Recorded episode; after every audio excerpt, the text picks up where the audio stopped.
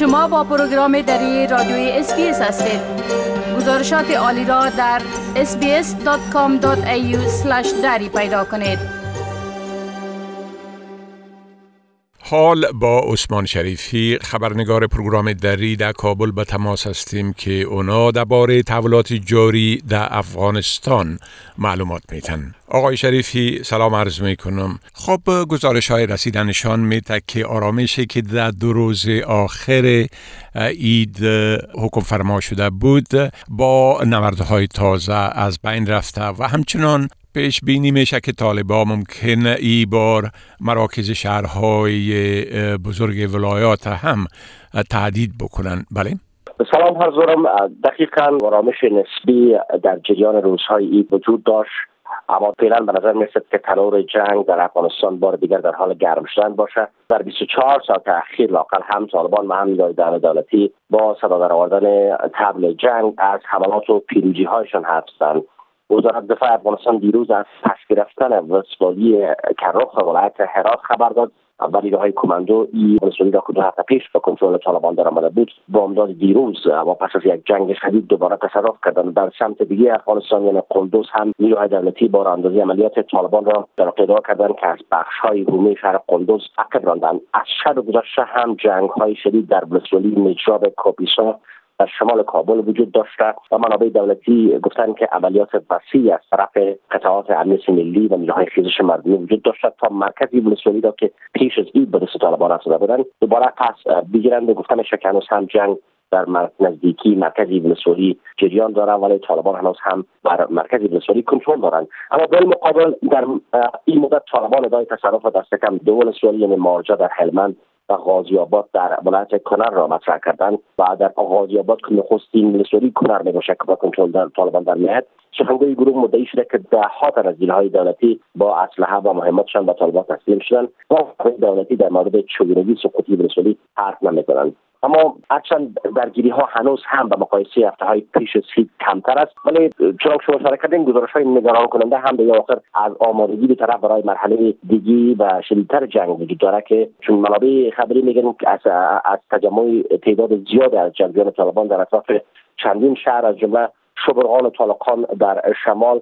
و کندهار در جنوب خبر می‌دهند که ظاهرا این تجمعات می‌تونه آمادگی برای حملات به شهرها تعبیر گردد. بالمقابل هم مقامات امنیتی از برنامه هایشان برای پسگیری مناطق از دست رفته. خبر داده و رئیس جمهور غنی هم در جریان سخنرانی اخیر خود به مناسبت اید گفته که با برنامه جدید نیروهای امنیتی در ظرف چند ماه آینده وضعیت را خود تغییر خواهند داد. و نیروهای امریکایی هم گفته شده که در چند روز اخیر چندین بار مواضع طالبان را در طرف چندین ولایت از جمله شهر قندهار بمباردمان کردند. وزارت داخلی افغانستان دیروز از کشته شدن تا سه هزار تن از جنگیان طالبان در جنگ های اخیر خبر داد. اما برخی گزارشهای وجود دارد که با پیشروی های اخیر طالبان به خصوص تسلط این گروه بر سپین بولدک در مرز با پاکستان هنوز شمار زیاد تعداد از جنگجویان تازه نفس برای گروه از پاکستان به افغانستان میآیند و پیش بینی می‌شود که گروه احتمالا خود برای حملات سنگین بر شهرهای افغانستان آماده می‌کنند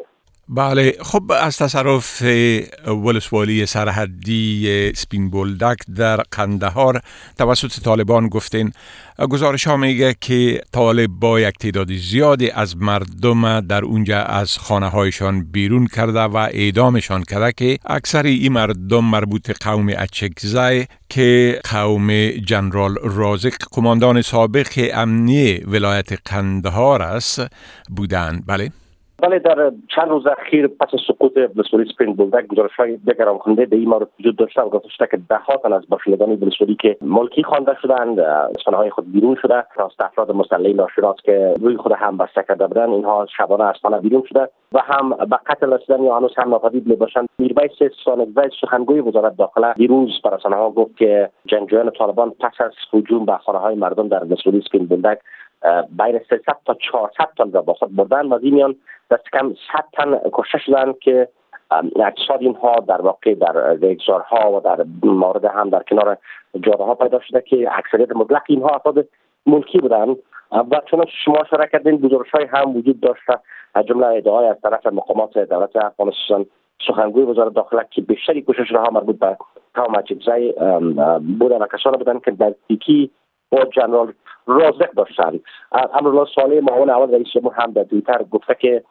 قربانیان عمدتا جوانان شامل در واقع جامعه مدنی ورزشکاران و تاجران بودند. بله خب وضعیت شیوع ویروس کرونا در و روز چطور است؟ گفتم میشه که مقامات پیش بینی می‌کنند که پس از مراسم اید که مردم هدایات صحت عامه را رعایت نکردن امکان داره که شمار مبتلایان افزایش بیابه بله؟ دقیقا وزارت صحت عامه این پیش بینی را کرده بود و از مردم پیش از درخواست کرده بود تا دید وارد ایدی خودداری کنند. چون واقعات ویروس کرونا که پیش رسید اندک اندک رو با کاهش بود در واقع خطر آن وجود داشت روزانه رو به افزایش باشد. یک سخنگوی وزارت صحت عامه شام روز گذشته گفت که متاسفانه در بیشتر مورد دیده شده که مردم نکات صحی یا هدایات صحی به این مورد مراعات نکردن و همچنان به صورت گسترده با دید ایدی و تجمعات ایدی پرداختن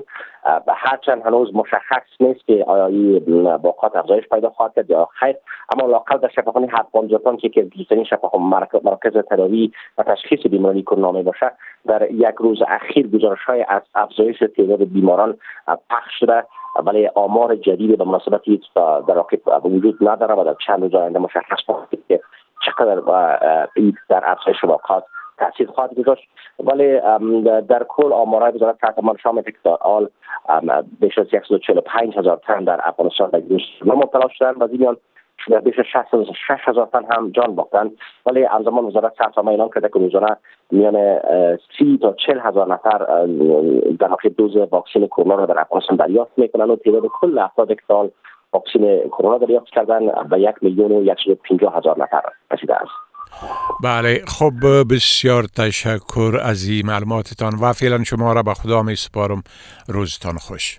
سلامت باشین روز شما هم خوش باشد. ای بود عثمان شریفی خبرنگار پروگرام دری در کابل که درباره تحولات جاری در افغانستان معلومات داد.